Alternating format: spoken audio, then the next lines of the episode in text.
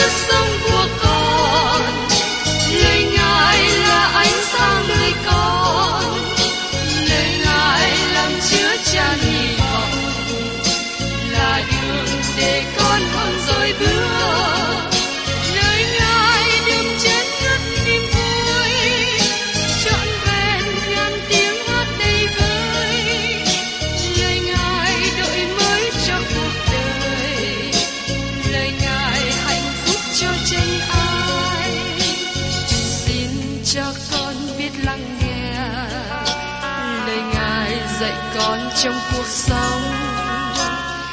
xin cho con biết lắng nghe. Lời ngài từng theo bước đời con. Xin cho con biết sẵn sàng chờ đợi và vẫn nghe theo chúa. Xin cho con biết sẵn sàng thực hành lời chúa đã truyền ban. Hân hoan chào mừng quý vị đến nghe chương trình Tìm hiểu Thánh Kinh. Đây là một chương trình học kinh thánh liên tục và hệ thống trong thời gian 5 năm. Chúng ta sẽ lần lượt khảo sát từ sáng thế ký cho đến khải huyền. Mục sư tiến sĩ McGee là người được Chúa dùng để sáng lập và thực hiện chương trình này. Ông tin rằng lời của Đức Chúa Trời có khả năng đáp ứng mọi nhu cầu cho tất cả mọi người trên thế giới, không phân biệt chủng tộc, văn hóa, trình độ tuổi tác hay phái tính. Ước mong quý vị theo dõi liên tục và giới thiệu cho thân nhân bạn hữu cùng đón nghe. Quý vị và các bạn thân mến, trong chương trình tìm hiểu Thánh Kinh hôm nay, chúng ta tiếp tục ở trong sách Thessalonica thứ nhất. Tôi xin cùng quý vị xem từ câu 1 đến câu thứ tư, nói về phần giới thiệu. Phaolô, Sinvan và Timôthê gửi cho hội thánh ở thành Thessalonica, hội trong Đức Chúa Trời là Cha và trong Đức Chúa Giêsu Christ Chúa chúng ta. Nguyện xin ân điển và sự bình an ban cho anh em. Chúng tôi hằng vì anh em tạ ơn Đức Chúa Trời và thường nhắc đến anh em trong khi cầu nguyện. Vì trước mặt Đức Chúa Trời là Cha, chúng tôi nhớ mãi về công việc của đức tin anh em, công lao của lòng yêu thương anh em, sự bền đổ về sự trông cậy của anh em trong Đức Chúa Giêsu Christ chúng ta. Hỏi anh em được Đức Chúa Trời yêu dấu, chúng tôi biết anh em là kẻ được lựa chọn. Thưa các bạn, trong chương trình tìm hiểu Thánh Kinh kỳ trước, tôi đã cùng với các bạn tìm hiểu câu 1 và câu 2. Và trong chương trình hôm nay, chúng ta đến câu thứ ba và thứ tư. Tôi xin nhắc lại trong câu 3. Vì trước mặt Đức Chúa Trời là Cha, chúng tôi nhớ mãi về công việc của đức tin anh em, công lao của tình yêu thương anh em, sự bền đổ về sự trông cậy của anh em trong Đức Chúa Giêsu Christ chúng ta. Ông Phaolô chú ý đến câu số 3. Phaolô nói: Chúng tôi nhớ mãi về công việc của đức tin anh em, công lao của lòng yêu thương anh em, sự bền đổ về sự trông cậy của anh em trong Đức Chúa Giêsu Christ chúng ta. Đây là một câu rất quan trọng trong Kinh Thánh, có ý nghĩa dồi dào. Phaolô đã kết hiệp ba đức tính của cơ đốc nhân: đức tin, hy vọng và tình yêu thương. Như trong sách Côn Tô thứ nhất đoạn 13, câu 13, Phaolô nói: Nên bây giờ còn có ba điều này: đức tin, sự trông cậy và tình yêu thương. Nhưng điều trọng hơn trong ba điều đó là tình yêu thương. Các bạn để ý thời gian được chia làm ba thì, quá khứ, hiện tại và tương lai. Các bạn để ý rằng trong vũ trụ mà chúng đang sống cũng đánh dấu về Đức Chúa Trời ba ngôi. Một điều thích thú là trong Kinh Thánh cũng là một việc giống như vậy. Phaolô nói rằng con người của chúng ta cũng nói về ba ngôi. Chúng ta sẽ thảo luận đặc biệt về điều này khi đến Thessalonica thứ nhất đoạn 5 câu 23. nguyên xin chính Đức Chúa Trời bình an khiến anh em nên thánh trọn vẹn. nguyên xin tâm thần, linh hồn và thân thể anh em đều được giữ vẹn, không chỗ trách được khi Đức Chúa Giêsu Christ chúng ta đến. Paulo nói rằng, con người trong chúng ta có ba phần, tâm hồn, linh hồn và thân thể. Và chúng ta sẽ tìm hiểu rõ về điều này khi đến câu kinh thánh này ở trong phần cuối. Có thêm một số thí dụ nữa về sự quan trọng của số ba. Thí dụ, các bạn có chú ý trong sách Sáng Thế Ký có tên ba người con trai của Adam được đề cập không? Tôi tin chắc rằng Adam có hơn ba con trai. Có thể họ có đến mấy chục hay có đến cả trăm con trai. Họ bắt đầu dòng dõi loài người, nhưng chỉ có tên ba người con trai được đề cập, đó là Cain, Abel và Seth. Trong đoạn 1 câu 3 này, Phaolô cho chúng ta đức tính của cơ đốc nhân. Quá khứ là công việc của đức tin. Hiện tại là công lao của tình yêu thương. Và tương lai là sự bền đổ và hy vọng. Đức tin, hy vọng và tình yêu thương là các danh từ triều tượng. Chúng nó dường như ở phía trên và chúng ta ở phía này. Làm sao có thể đem lý thuyết này vào trong thực tế? Làm sao nó có thể cô động được phẩm chất triều tượng này? Có câu chuyện về người thợ hồ nói rằng ông thương mến trẻ em. Ông đổ xi măng tráng đường đi xong vào buổi chiều. Nhưng khi ông trở lại vào buổi sáng hôm sau và thấy dấu chân của trẻ em trên nền xi măng đó, ông ta giận lắm và nói lớn tiếng. Lúc đó có người đàn ông đứng gần và nói, Tôi nghĩ là ông thương mến trẻ em mà. Người thợ hồ này nói, Tôi thương trẻ em trong tư tưởng, nhưng không thể thương trên nền xi măng này. Thưa các bạn, vì thế câu hỏi tại đây là làm sao chúng ta đem những lời này đến với những việc cụ thể. Phaolô đem những lời này đặt vào thực tế. Ông đem các điều này vào nơi mà chính ông sinh sống. Phaolô cụ thể hóa phẩm chất của những danh từ triều tượng này. Giờ đây, chúng ta để ý đến lời diễn đạt công việc của đức tin. Lời này hơi lạ với chúng ta phải không? Vì chúng ta được nói rằng, và ấy là nhờ ân điển bởi đức tin mà anh em được cứu, điều đó không phải đến từ anh em, bèn là sự ban cho của Đức Chúa Trời. Ấy chẳng phải việc làm đâu, hầu cho không ai khoe mình. Trong Ephesos đoạn 2, câu 8 đến câu 9. Nhưng tại đây, nó được gọi là công việc của đức tin. Tôi nghĩ là Phaolô phân biệt rõ ràng. Phaolô với Gia Cơ không có sự mâu thuẫn với nhau. Trong Gia Cơ đoạn 2 câu 18, Gia Cơ nói rằng, hoặc có kẻ nói, ngươi có đức tin, còn ta có việc làm, hãy chỉ cho ta đức tin của ngươi không có việc làm, rồi ta sẽ chỉ cho ngươi đức tin bởi việc làm của ta. Đây là một công việc của đức tin. Đức tin cần thể hiện cho người khác biết. Lời viết của Phaolô và Gia Cơ chắc chắn không có sự đối nghịch với nhau, bởi vì cả hai đều viết cùng một việc. Đức tin là sự đáp ứng của linh hồn của con người đến với lời của Đức Chúa Trời. Khi một người đáp ứng với lời của Đức Chúa Trời, và sau đó người ấy bước đi bởi đức tin. Phaolô đã nói điều này trong Corinto thứ nhì đoạn 5 câu 7. Vì chúng ta bước đi bởi đức tin, chứ chẳng phải bởi mắt thấy. Chúa Giêsu cũng nói một điều tương tự ở trong sách Giăng đoạn 6 câu 28 và 29. Chúng thưa rằng, chúng tôi phải làm chi cho được làm công việc Đức Chúa Trời? Đức Chúa Giêsu đáp rằng, các ngươi tin đấng mà Đức Chúa Trời đã sai đến, ấy đó là công việc Ngài. Ngài đã không nói rằng, các ngươi có thể đến với Đức Chúa Trời bởi công việc, nhưng các bạn phải đến với Đức Chúa Trời bởi đức tin. Đức tin sống động được biểu lộ và nó bày tỏ ra trong đời sống. Có một thí dụ tốt về điều này trong đời sống của các môn đồ của Chúa Giêsu, như được ký thuật trong sách Luca đoạn 5, câu 4 câu 5.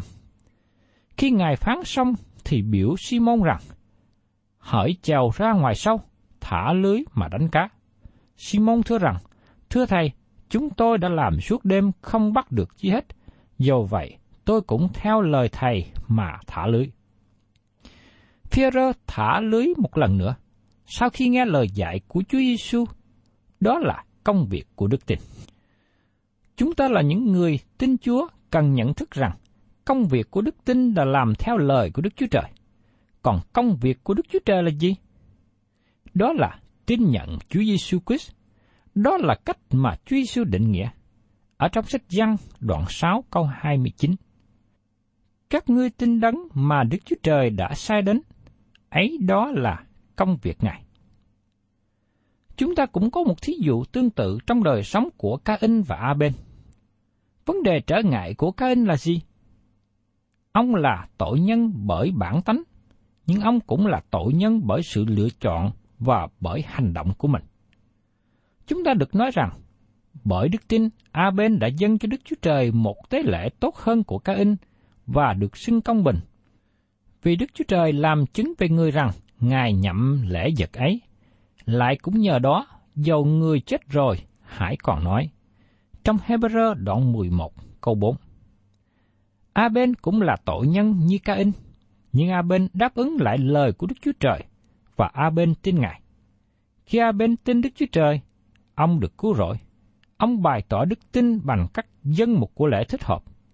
Đức tin nối kết giữa người tin nhận và Đức Chúa Trời. Lời của Đức Chúa Trời đến với các bạn và các bạn đáp ứng. Và điều đó được gọi là sự trở lại đạo. Sự trở lại đạo tức là tin nhận Đức Chúa Trời. Những người Thessalonica đã bỏ hình tượng và trở về cùng Đức Chúa Trời. Khi Phaolô đến đó giảng tin lành cứu rỗi của Chúa Giêsu, dân chúng nghe và đáp ứng. Họ tin nhận Đức Chúa Trời và quay về cùng Ngài. Họ quay về với Đức Chúa Trời và tự động bỏ hình tượng. Thỉnh thoảng có người đến và nói với tôi, ông đã thay đổi đời tôi. Khi nghe thế, tôi nói rằng, tôi không thể thay đổi được bất cứ ai. Nhưng một người khác cũng đến và nói với tôi, ông đã cứu tôi nhiều năm trước đây, tôi sẽ không hề quên ông. Khi nghe thế, tôi vội vàng trả lời với người bạn này. Tôi cảm ơn ông vẫn còn nhớ đến tôi, nhưng tôi đã không cứu rỗi ông. Điều tôi đã làm là trình bày công việc của Đức Chúa Trời qua sự cứu rỗi của Chúa Giêsu. Ông đã tin nhận lời của Đức Chúa Trời và Thánh Linh làm việc trong lòng của ông. Phaolô nhớ đến công việc của đức tin và công lao của tình yêu thương người Thessalonica. Công lao của tình yêu thương là gì? Đức Chúa Trời không cứu tội nhân bởi tình yêu thương, nhưng Ngài cứu bởi ân điển, mà nó là tình yêu thương trong hành động. Công lao và tình yêu thương hình như không hiệp chung nhau. Nhưng các bạn thấy rằng tình yêu thương sẽ thể hiện qua công việc làm một cách cực nhọc. Khi có tình yêu thương thì hình như công việc không còn nhọc nhằn nữa. Tôi xin nhắc lại thí dụ. Một cô gái đang bằng ẩm đứa bé trai cách nặng nhọc. Một người đi ngang qua nói, cô bồng đứa bé này có nặng nhọc lắm không? Cô gái trả lời, không nặng chi đâu, bởi vì nó là em trai của tôi. Tình yêu thương làm nên sự khác biệt trong thế giới này. Công việc nặng nhọc sẽ không còn nặng nhọc nữa khi nó được làm bởi tình yêu thương. Chúa Giêsu đã nói thẳng điều này. Nếu các ngươi yêu mến ta, thì gìn giữ các điều răn ta. Trong sách răng đoạn 14 câu 15. Khi các bạn không yêu mến Chúa, các bạn cảm thấy công việc không có ý nghĩa gì, nhưng chỉ là buồn chán khi cố gắng giữ theo các mạng lệnh của Ngài. Tôi không nghĩ rằng nó hữu ích khi các bạn cố gắng làm điều đó. Trong buổi sáng sớm, tôi thấy có nhiều người đi vào thành phố để làm việc. Khi nhìn và để ý đến gương mặt của họ, hầu hết tôi thấy họ không có vui vẻ. Họ không thích đi làm. Họ cố gắng đi làm là để kiếm tiền sinh sống mà thôi. Nhưng khi các bạn có tình yêu thương, các bạn giàu làm công việc cực nhọc cũng cảm thấy vui vẻ. Thưa các bạn, khi các bạn yêu mến Đức Chúa Trời, các bạn vui vẻ trong sự hầu việc Ngài. Dầu rằng đôi khi cũng mệt nhọc, nhưng vì yêu mến Chúa, các bạn chịu đựng được sự mệt nhọc. Tình yêu thương Đức Chúa Trời được biểu lộ qua sự vâng lời Nếu có đốc nhân nào nói rằng mình yêu mến Đức Chúa Trời, xin các bạn hãy tỏ bày ra. Xin các bạn hãy chứng tỏ tình yêu thương đó. Tình yêu thương của Chúa phải thể hiện bằng sự dân lời.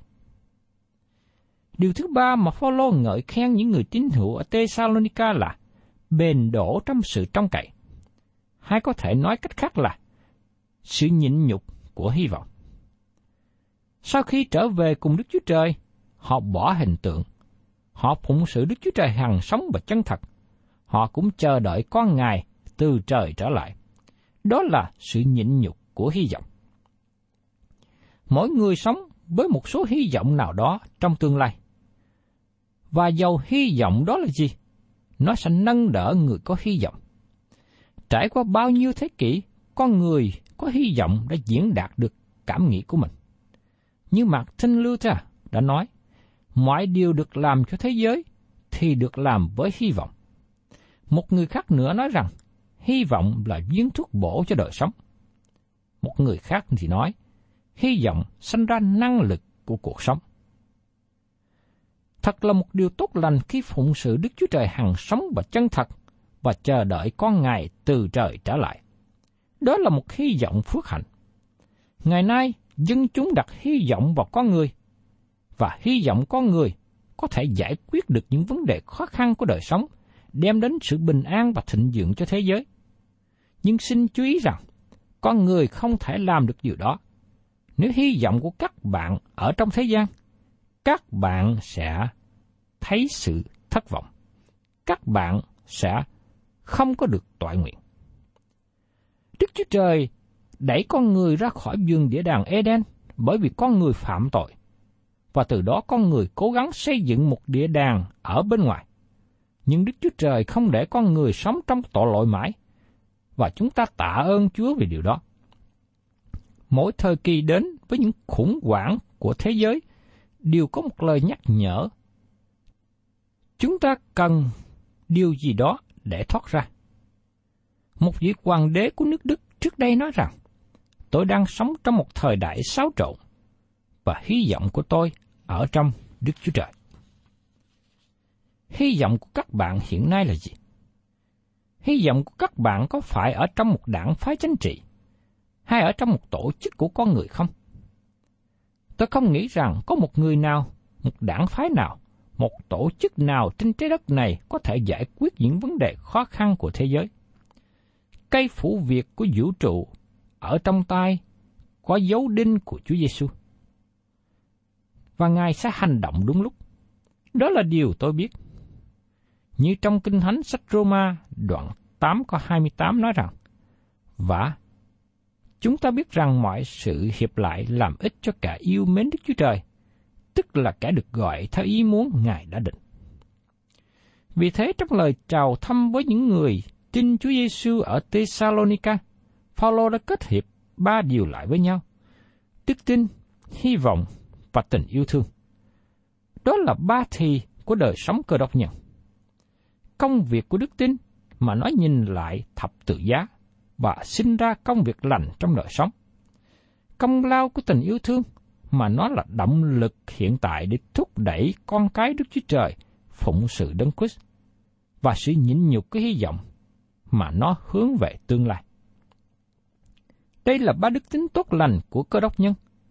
Nó nên là một tiểu sử tóm lược của mỗi cơ đốc nhân.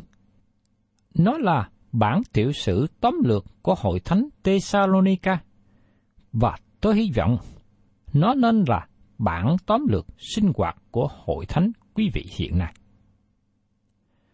Và tiếp đến, Phaolô nói về một lẽ thật lớn nữa ở trong Thessalonica thứ nhất, đoạn 1 câu 4. Hỡi anh em được Đức Chúa Trời yêu dấu, chúng tôi biết anh em là kẻ được lựa chọn. Tại đây một lần nữa, chúng ta đến với từ ngữ sự lựa chọn.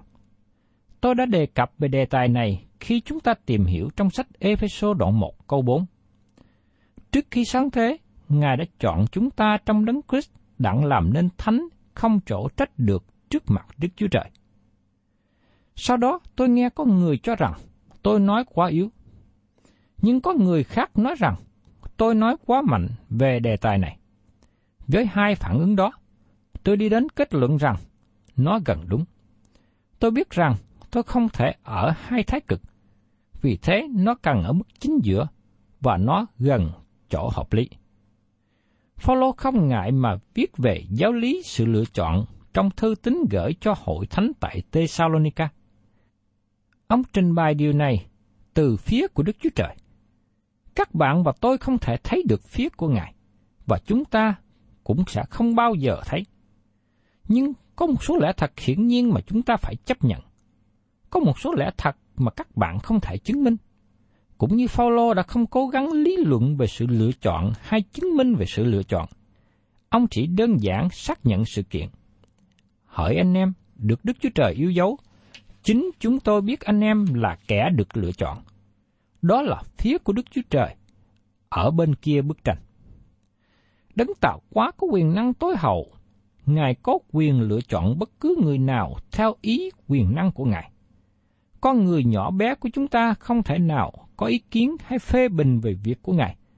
Chúng ta chỉ chấp nhận ý định tối thượng của Ngài. Chúng ta cần nhận biết rằng Đức Chúa Trời đã tạo dựng nên vũ trụ này. Tôi không quan tâm về việc Ngài tạo dựng nó bằng cách nào, cũng như không có quá chú tâm nhiều về câu chuyện trong sáng thế ký. Tôi chỉ chú tâm đến một sự kiện rằng, ban đầu Đức Chúa Trời dựng nên trời và đất. Giờ đây, có số người nói rằng Đức Chúa Trời dựng nên trời và đất, nhưng họ lại từ chối quyền điều khiển vũ trụ của Ngài. Họ từ chối Ngài ban quyền thực hiện mục đích. Tôi xin thưa với các bạn rằng, chúng ta đang sống trong vũ trụ được tạo dựng bởi Đức Chúa Trời, và nó hiện hữu cho sự vinh hiển của Ngài. Trong bài giảng trên núi, Chúa Giêsu đã nói, trong Ma-thơ đoạn 5 câu 16, Sự sáng các ngươi hãy soi trước mặt người ta như vậy, đặng họ thấy những việc lành của các ngươi và ngợi khen cha các ngươi ở trên trời. Ngài đã không nói rằng, việc lành của các ngươi làm vinh hiển các ngươi. Nhưng, các việc lành đó làm vinh hiển cha các ngươi ở trên trời. Thưa các bạn, đặc biệt là đối với những cơ đốc nhân, Đức Chúa Trời là đấng tạo quá, và vũ trụ này hiện hữu cho sự vinh hiển của Ngài. Ngài là Đức Chúa Trời, ngoài Ngài không có đấng nào khác. Ngài không hề tìm kiếm lời cố vấn của bất cứ người nào. Ngài điều khiển vũ trụ này cho mục đích của Ngài. Ngài điều khiển vũ trụ này cho sự vinh hiển của Ngài. Các bạn và tôi đang sống trong vũ trụ mà Đức Chúa Trời là trung tâm. Nó không phải là vũ trụ mà con người là trung tâm. Đây là vũ trụ của Đức Chúa Trời, và Ngài điều khiển nó theo cách của Ngài. Một điều nữa cần được nói, Đức Chúa Trời không phải là đấng bạo ngược. Đức Chúa Trời là đấng công bình. Ngài cũng là đấng thánh khiết. Mọi việc Ngài làm đều đúng. Có thể các bạn không nghĩ như thế. Tôi xin nói với các bạn rằng, nếu các bạn không nghĩ những gì Đức Chúa Trời làm là đúng, và nếu các bạn không nghĩ những gì Đức Chúa Trời làm là trong chương trình tốt nhất, thì các bạn là người sai. Đức Chúa Trời không có sai. Các bạn mới là người sai. Các bạn là người cần nên suy nghĩ đúng, bởi vì nếu không, các bạn bước ra ngoài vũ trụ của Ngài. Vũ trụ này hiện hữu là cho Đức Chúa Trời, cho sự vinh hiển của Ngài, cho mục tiêu của Ngài. Không có điều nào xảy ra mà không làm vinh hiển danh Ngài. Ngài đang nắm quyền, Ngài đang điều khiển vũ trụ này hiện nay. Xin các bạn giữ điều này trong tâm trí. Xin chúng ta suy nghĩ đến một điều khác nữa. Các bạn có bao giờ nghĩ rằng mình hiện hữu trên đất này không? Chính Đức Chúa Trời đã làm cho tôi hiện hữu. Ngài đã không hỏi tôi muốn trở thành nam hay nữ. Ngài đã không hỏi tôi muốn được sanh ra trong thời kỳ nào. Ngài cũng không hỏi tôi muốn chọn cha mẹ là ai, giàu hay nghèo, có tinh kính hay không.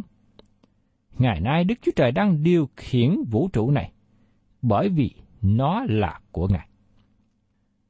Đức Chúa Trời không có sự bạo ngược, không ai được chọn chống lại ý Ngài, không ai từ chối chống lại ý Ngài. Đức Chúa Trời đúng trong tất cả những việc Ngài làm. Phaolô hỏi, Vậy chúng ta sẽ nói làm sao? Có sự không công bình trong Đức Chúa Trời sao?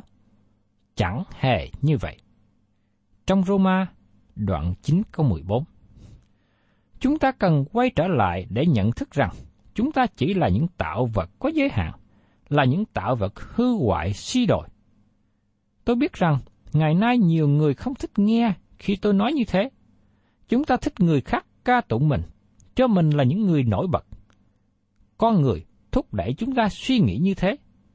Nhưng điều đó làm cho chúng ta chống nghịch với Đức Chúa Trời. Giờ đây, tôi xin nhắc lại những gì Phaolô đã nói với những cơ đốc nhân ở Thessalonica. Hỡi anh em được Đức Chúa Trời yêu dấu, chúng tôi biết anh em là kẻ được lựa chọn. Có thể các bạn không thích câu này, nhưng đó là cách đã xảy ra. Đức Chúa Trời đang điều khiển vũ trụ này.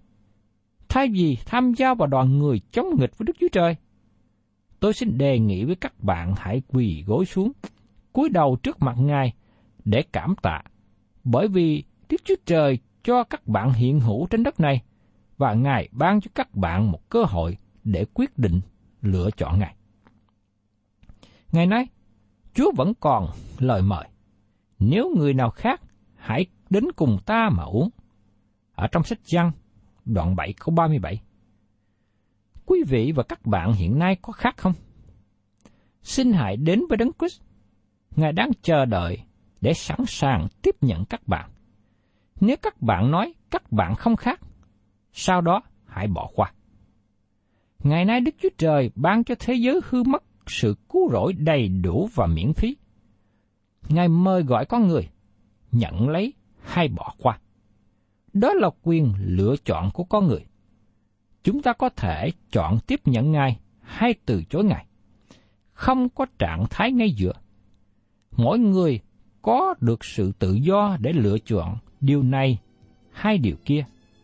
Và tôi kêu gọi các bạn lựa chọn điều đúng. Đó là chọn Đức Chúa Trời là Chúa của mình. Thân chào tạm biệt quý vị và xin hẹn tái ngộ cùng quý vị trong chương trình Tìm hiểu Thánh Kinh kỳ sau.